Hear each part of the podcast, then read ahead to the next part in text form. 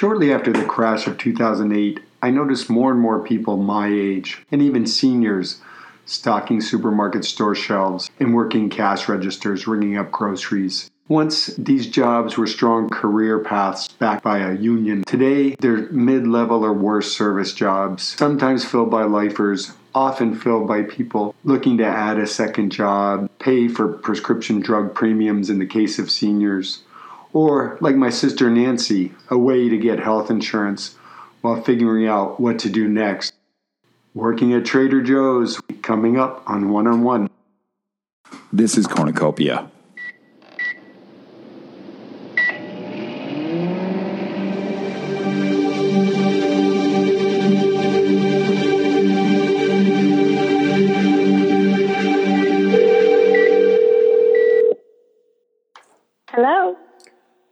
Sis, it's Matt. How are you? I'm well. Today, we're talking with someone who knows firsthand if Trader Joe's is actually a really good place to work, like everybody says. She's actually my older sister, the woman who once convinced me to give her a dime for a nickel because the nickel was bigger an expert salesperson, a really loving mother and sister, and somebody who worked at Trader Joe's. Nan, how how did you end up working at Trader Joe's? Very briefly, after a 30 year career in uh, retail lighting, in 2008 into 2009, I found myself for the first time unemployed, became a recreational therapist, and then the state of Connecticut closed the facility where I was working due to the fact that the um, owner was bilking the state and hadn't paid taxes. And I don't mean to digress from the main topic, but no, that's kind of relevant yeah, in today's America. Um, so true.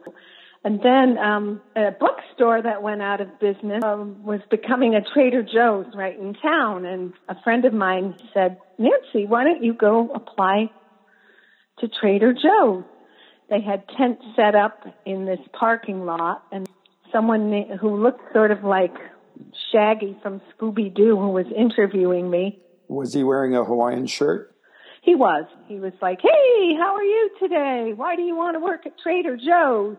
I said, Well, I need a job and I need benefits, and I think I could be good, a good fit there. He gave me an application to fill out. It did not require a math test, a drug test, any kind of language test. And I filled it out and I noticed he put it on the smaller pile. There was a really big pile and then there was a smaller pile and mine went on the smaller pile one of the things that they really are known for is engaging employees that are not milk toast, that can be outgoing and like people. So I'm sure when he greeted you, he was actually, that was your first interview. Yes, yes. And, and later we were told that, that we were all hired on our personalities. One of the things that I know was you were looking to get benefits because of the expense of Cobra from your previous job, correct? That is correct. Yeah, and so what did they tell you about benefits and how long did it take you to get benefits? Huh, that's interesting you should ask. Um, they said that I would get benefits. I kind of understood I would get them in three months. So I had to wait nine months to get benefits. And I know a friend of mine who was hired as a mate, which is what they call a manager, because when you work at Trader Joe's, you do pretend you're on a boat well, he got benefits right away, but crew members did not. Does anyone ever get seasick? I got seasick quite often. I mean, you got, I think, two long sleeve shirts, two short sleeve shirts, and a sweatshirt. When they called to tell me I got the job, well, they said, yes, so happy, we want you on board. And we're going to give you $12 an hour. I wanted to die. And what's minimum wage, or what was minimum wage in Connecticut back then? I think it was less than $8. It was not much. Uh, by the way, I figure is 900 people in Stamford, Connecticut applied for 80 jobs.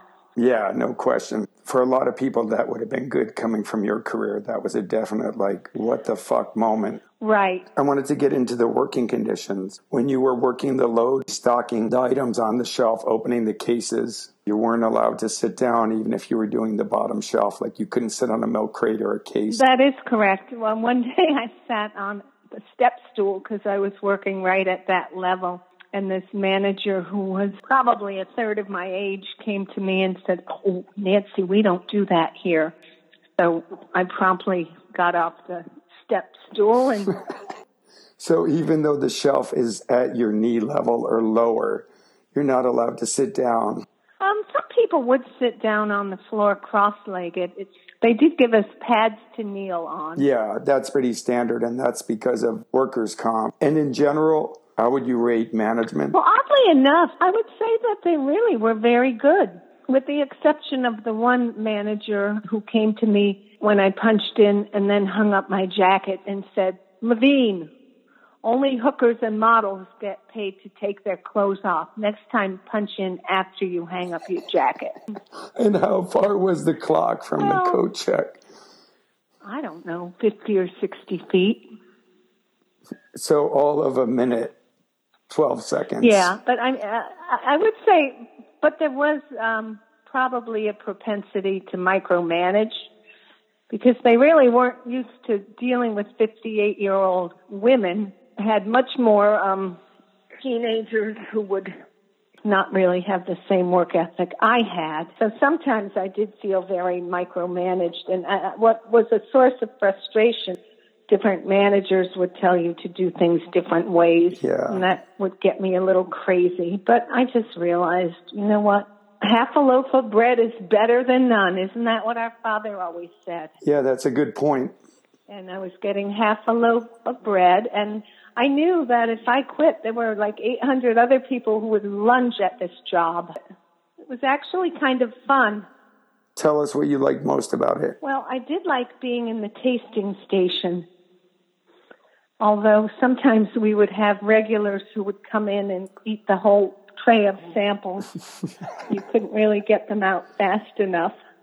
Were they mostly sad, lonely people, maybe of our ages or older, or was there a particular? Well, sometimes they were pudgy kids who reminded me of myself when I was little and used to fill my pockets with the Starlight mints at Alvides. And sometimes they were like my Spanish teacher in high school was one person, and I guess she was probably in her 80s at that point. Was that Senora you can't say her name. Yes. was it her? Was it? It was. Yeah. We can block out her name. Oh my God, she taught me. We were taught how to sing this Schaefer beer commercial back in the yes. 1970s. Yes. Schaefer es la cerveza cuando más. So, but yeah, I think some people were lonely. It was fun to talk to people. I, because the store was in the town where I grew up, I actually saw, even at my advanced age, I saw a few of my teachers. I saw some of my kids' teachers. I saw people I had socialized with.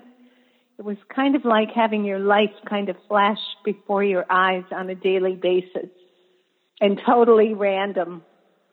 And you did once refer to a certain TV show in talking about your experience at the tasting table or the demo table. Oh, I, I think you mean the movie The Hunger Games.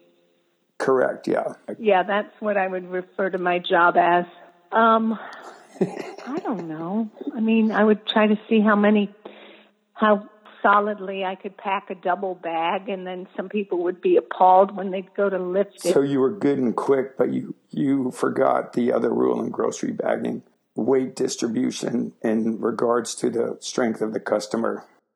And and so you worked the cash registers too, or you just worked as a bagger? Oh yes, oh yes. We cleaned the bathrooms, we cleaned the break room, we retrieved the shopping carriages, and this store happens to have a parking lot that's on a hill.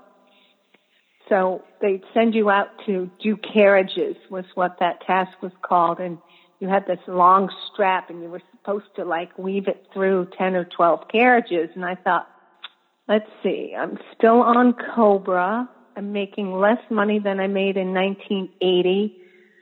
And I am almost a senior citizen. And so I would only do two carts at a time. Good for you. And I'd be very happy to be outside. Although I have to say, I was always a little ashamed when somebody I knew would drive up in the parking lot and see me pushing carriages and Wearing your Very- Trader Joe's Hawaiian. I'd say I should have listened to my mother and this is my punishment. But anyway, they didn't often give me the carriages to do because I wasn't like the best one for that job. They tried to give jobs to, you know, people who were good at it, like the big strong guys would usually work the box, which is the refrigerator, or do frozen. Um, so it, it was it was a very interesting experience. And but, what kind um, of discount did you get? What kind of discount did you get? Oh, very little, ten percent. But I have to say, they gave you raises twice a year, and if you did not get a raise three times in a row, then you were out. And what what did you end up? Was the rate seventy five cents, a dollar? Oh gosh, no. I think after two years, I went from twelve dollars to fourteen seventy five. So that's two dollars and seventy five cents divided by four raises. So Yeah. somewhere around sixty five cents. And then they had a thing called a double bubble, which they have since done away with, but they would tell people now we are allowed to give out two double bubbles a year. And what a double bubble is, someone would get a double raise, somebody who really exemplified, you know, all the best assets. Really, someone who was perfect at doing every task. and I just thought, well, I'm not even going to try to get the double bubble because I just didn't think I would get it, and I was not going to be a total suck up to get Um, such a little bit Yeah, of and your kids were grown, and you know, Yeah, I mean, I thank God I didn't need the money to pay my rent because it wasn't much money. It was less money than I made on unemployment. And then working the load, oh my God, everything would come in on pallets, and it would. There was a morning truck that brought. Let's see, the morning truck brought the salads and what's called fresh, which includes deli, cheese, milk, um, produce and then the night truck would be, bring frozen and all of the dry goods, canned goods, cereal, soap, all of that. And I let them know right away that I was a morning person. I had no interest in working till midnight. unless really you were wanted working it. the dance floor with some good rock and roll. That's true. When uh, w- when you were working the load, was there a certain quantity of cases you'd need to stock? Were they micromanaged? Oh yeah. The fresh came in on a big stack on a pallet, probably eight feet high. And they kept trying to get me to be able to work it all in an hour. And I just couldn't do it. Wait, eight feet. So that's probably literally- four cases, four cases, eight cases high, four cases around. So that's four. That's 32 cases in an hour. Well, they weren't cases, Matt. They were these sort of trays that were about three feet Okay. square. Yeah. Well, I, I get. and maybe 10 inches deep, and they all stacked onto each other like Legos. Yeah, I know and what those filled are. with Sure. salads.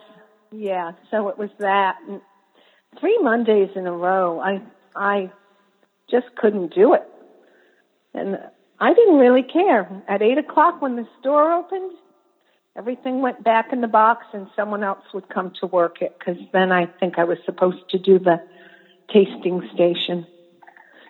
And so then they stopped trying to get me to do what I couldn't do. It wasn't that I didn't want to or I was being obstinate. I just couldn't work it that fast. And did you get? You still got a raise though. I did, but I, they always said that I didn't take criticism well.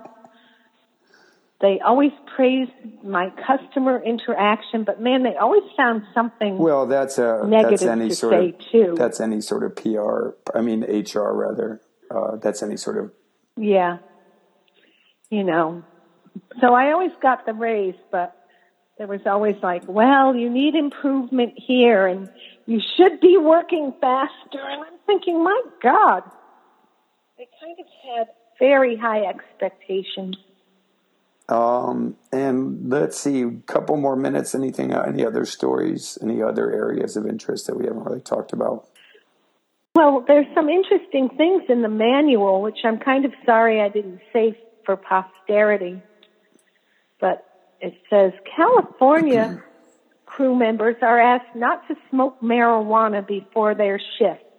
That's because we, if you have a medical card, I once worked with a guy who was a, a food service in food service, who looked more stoned than, um, you know, Cheech and Chong at a Bob Marley house party. oh my and he God. smelled like it too. When they told him he had to go home, he threatened to sue them because of his need to his medicine. So that's why they have to put it that way. Oh, interesting.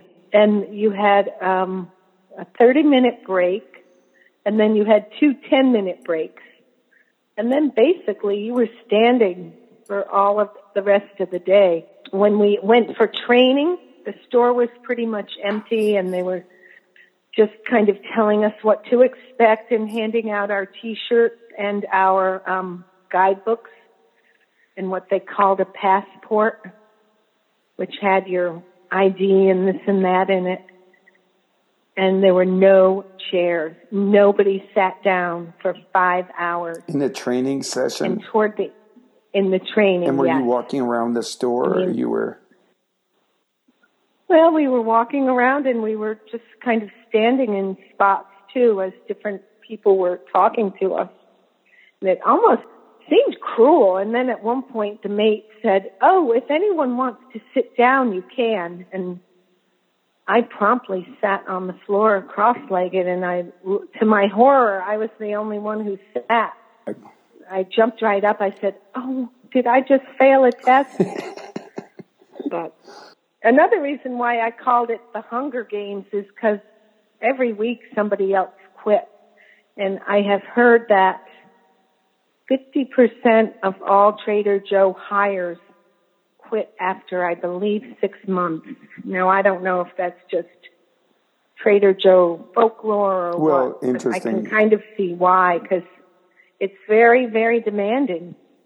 In, in this economy, there's a lot of people coming into retail service jobs that are coming from an office environment or more of a white collar environment. And I think there's probably a lot of pushback in that regard. But no doubt, you know, as a store, they squeeze their vendors, and it's clear that they, I won't use the word squeeze, they really demand a lot of their employees. And if you're not up for it, you know, that wouldn't surprise me. I mean, you can go into Safeway here, and uh, I always joke that the goddamn barcode is not a Where's Waldo quiz. When you have six of the same items, and some of those blessed cashiers have to search around 10, 15 seconds on each one for the barcode because they forgot how to do quantity of six. Yeah. Or they they just can't, you know, they so anyways, yeah, I mean, uh, Trader Joe's is kind of known for being demanding on all fronts. They taught us about a scam that people do with a hundred dollar bill. They might just buy a few items and then they show you a hundred dollar bill and somehow distract you and hand you a ten and then um you give them change for the hundred and your register short like ninety three dollars. That did happen to me once. I was short thirty five dollars and the only thing I could think of was someone did that to me with a fifty dollar bill and I had to f- fill out a paperwork and you know yeah. just it, they had to file a report but that was the only time that happened I'll have to remember that trick for when I'm too old to work. Matthew you're not going to do Keep that me from eating cat food, folks. Go on to our po- Oh. go on to our website cornucopia.show.